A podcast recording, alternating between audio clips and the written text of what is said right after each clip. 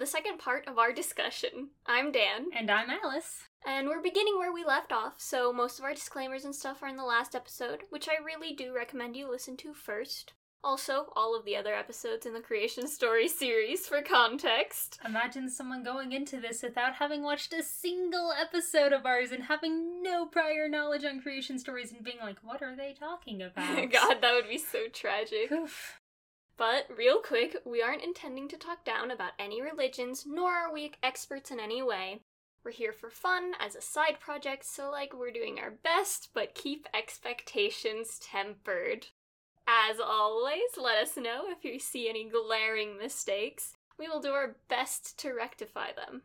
Now, on to the discussion. Many of the creation stories and beliefs we have covered are polytheistic, so what do we think that is? I personally think this goes back to the whole thing with the reason separation is so common in these stories. Humans are simply obsessed with sorting things. We don't exemplify this at all. On my part, I think this is entirely conjecture, but I imagine that some societies also modeled the way that gods ruled after their own power structures. For one, it's easiest to go off what you know, and as a ruler, justifying your authority and heirs to the throne would be much easier if you can just say, it's like how the gods do it, so it must be right. it's true. It also means that you can have more gods to characterize and interact with, so more stories and fables and potential OCs for storytellers to put in. Looking at you, Greece. Hell yeah. Plus, when you already have one god, why couldn't they create more gods like them with powers and divvy up responsibility?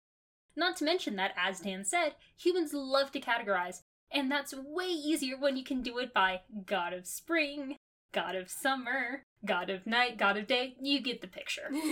yeah, I think being able to pray to someone specific for a problem would have been ideal. Because then you know that they deal in that, and so you know they're good at that and specialize in it.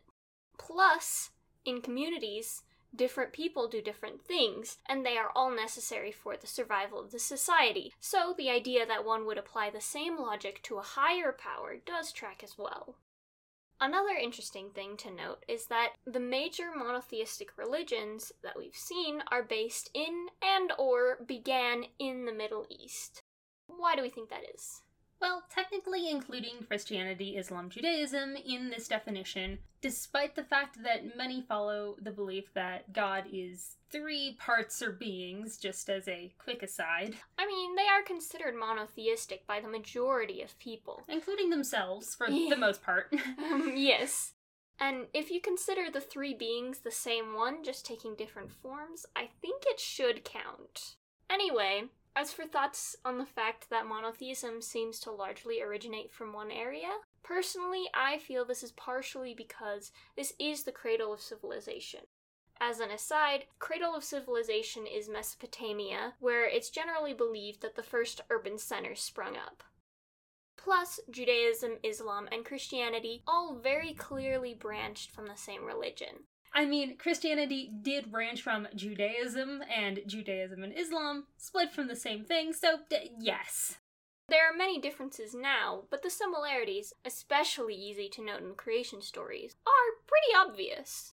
But the idea of having one god was very ideal for many areas that had lots of gods which all needed to be worshipped. Not to mention, there's a very active element of Christianity and Islam, which was to spread the beliefs. Crusades are very obvious examples for Christians.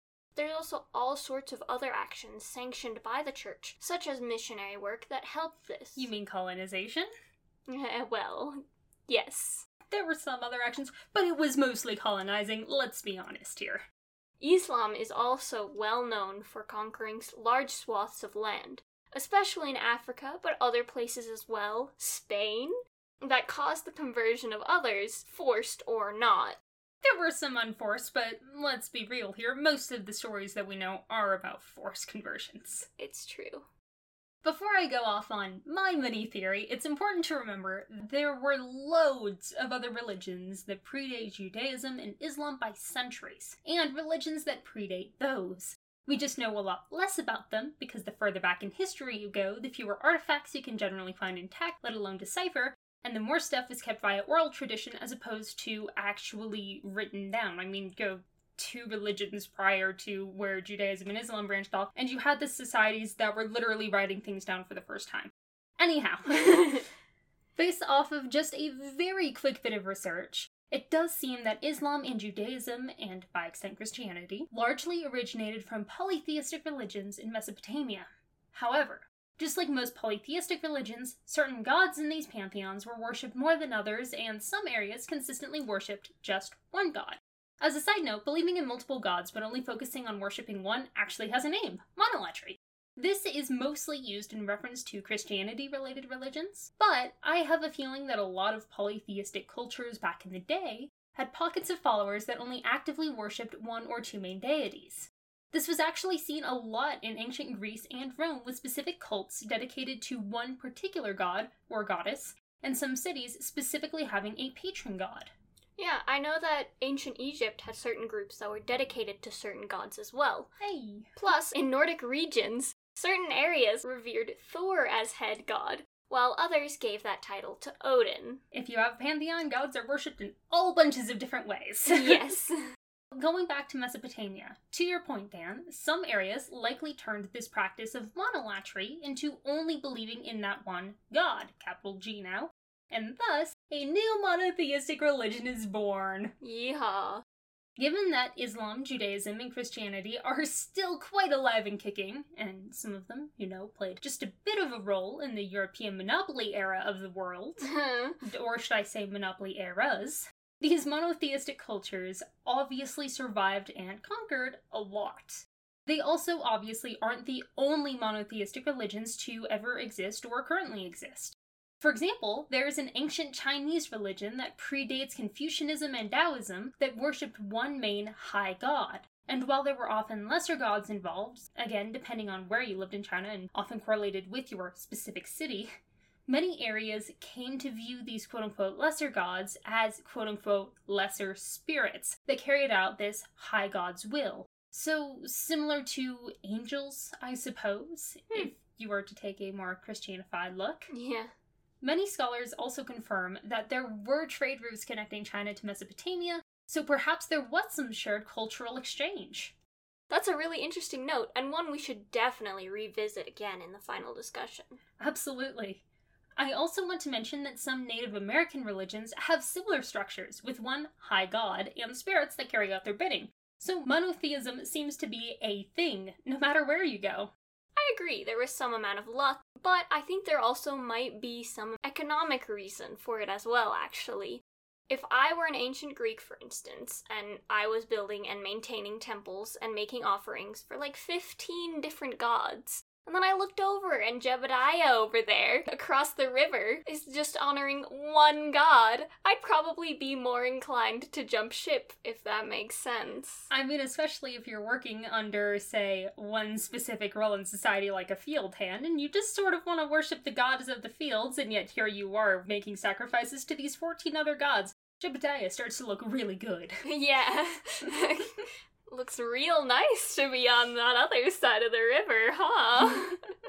Notably, most of the North American stories don't truly have what we would consider quote unquote gods, but rather focus more on the mystical powers of humans and or personified animals. Given the natives' appreciation of animals, I wonder if in some religions they were basically viewed in a similar way to how some of the gods are viewed in more Eurasian cultures. I mean, I know that some of their cultures believe or believed that animals had or have power to some extent beyond what more Western European beliefs do, though I believe it does very much vary. And I would be extremely hesitant to compare any of them to gods, at least the type that we associate with the word. In most of these cases, I might call them spirits, if that makes sense. But that does depend on the culture. Some of these animals were full on spirits. In other cultures, these animals were everyone in the olden days had the power. Sometimes that extended to humans, sometimes just animals, etc., etc. Some had one animal of the entire species that had the power. It just depended on the region. I do wonder, though, if there is some element of language and translation that affects our understanding of it in that way. Though, since there are many words, especially with regards to culture and religion, that aren't exactly one to one, if that makes sense, so if we call them spirits, then our association with the word spirits is not necessarily the same as theirs. Especially coming from a Western and Christian based society, absolutely. I'd say this is just the best comparison I can personally draw, I suppose. Yeah, and it's also a more common translation and way of understanding it, as far as I know. I noticed that a lot of stories begin with some form of watery chaos. Why would this be such a common element? For my theory on this, I will break watery chaos down into its two components. I, yeah, I'm just breaking this down into its two words. so, first off, why chaos? A lot of stories with gods seem like they're trying to explain why something works the way it does, especially for creation stories. Gods must exist for a reason, and a great one is to bring about and maintain order. And what's the opposite of order? Chaos. So there you go. Chaos works as a great starting point to spur gods to form the world and change things. Woohoo! Pretty cut and dry there. Why does it tend to be watery? I think it could be based on how some civilizations view water as chaotic. I remember learning a bit about the difference between the overall Greek versus Roman view of the sea god Poseidon slash Neptune, and this god's temperament largely had to do with the civilization's prowess with sailing. I think watery chaos largely comes from the sea's unpredictable nature, especially for back then. No doubt, storms would claim many a sailor's life, hurricanes, floods, and tsunamis would wreck coastal towns, etc., etc. I mean, there was a reason why flood was used in, say, the Bible as a way for God to just wipe out the world for an essential redo. Certainly, floods are actually a relatively common event in many belief systems, as far as I can tell.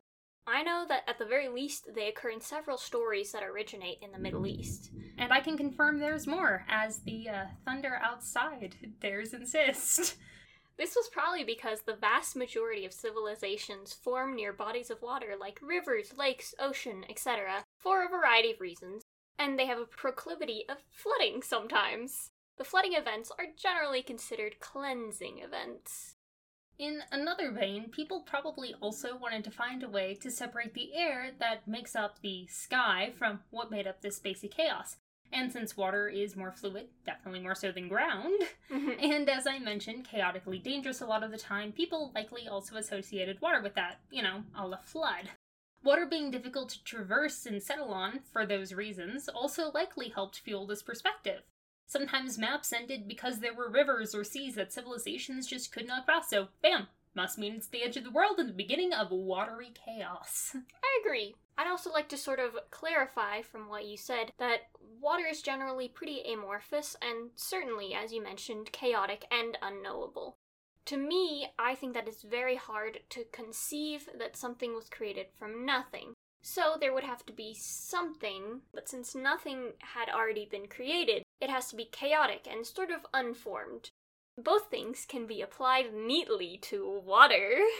You might have mostly covered all that, but I hope I was able to sort of concisely explain the idea for anyone who didn't quite follow. Absolutely. Plus, nice little aside that, yeah, it's hard to conceive that in the beginning there was nothing. it's easiest to relate it to congratulations, there's water now. Yeah. There's always water. Another reason for this follows the logic that myths were created to explain natural phenomena, as I have said 20 million times over. If space, or the space equivalent in these stories, was made of water, rain suddenly makes a lot more sense. Back in the day, people didn't know about the water cycle and what clouds are made of, so when trying to reason how all this drinking stuff is falling from the sky, the chaotic layer above us is leaking down or being harnessed by the gods to bless our crops. Might have been a pretty compelling answer. Fair enough. That's where we'll leave off for now. Next week, we will wrap this up with part three, where we discuss the role of humans in these stories and wrap up a few final commonalities. Thanks for listening. And we'll catch you next episode.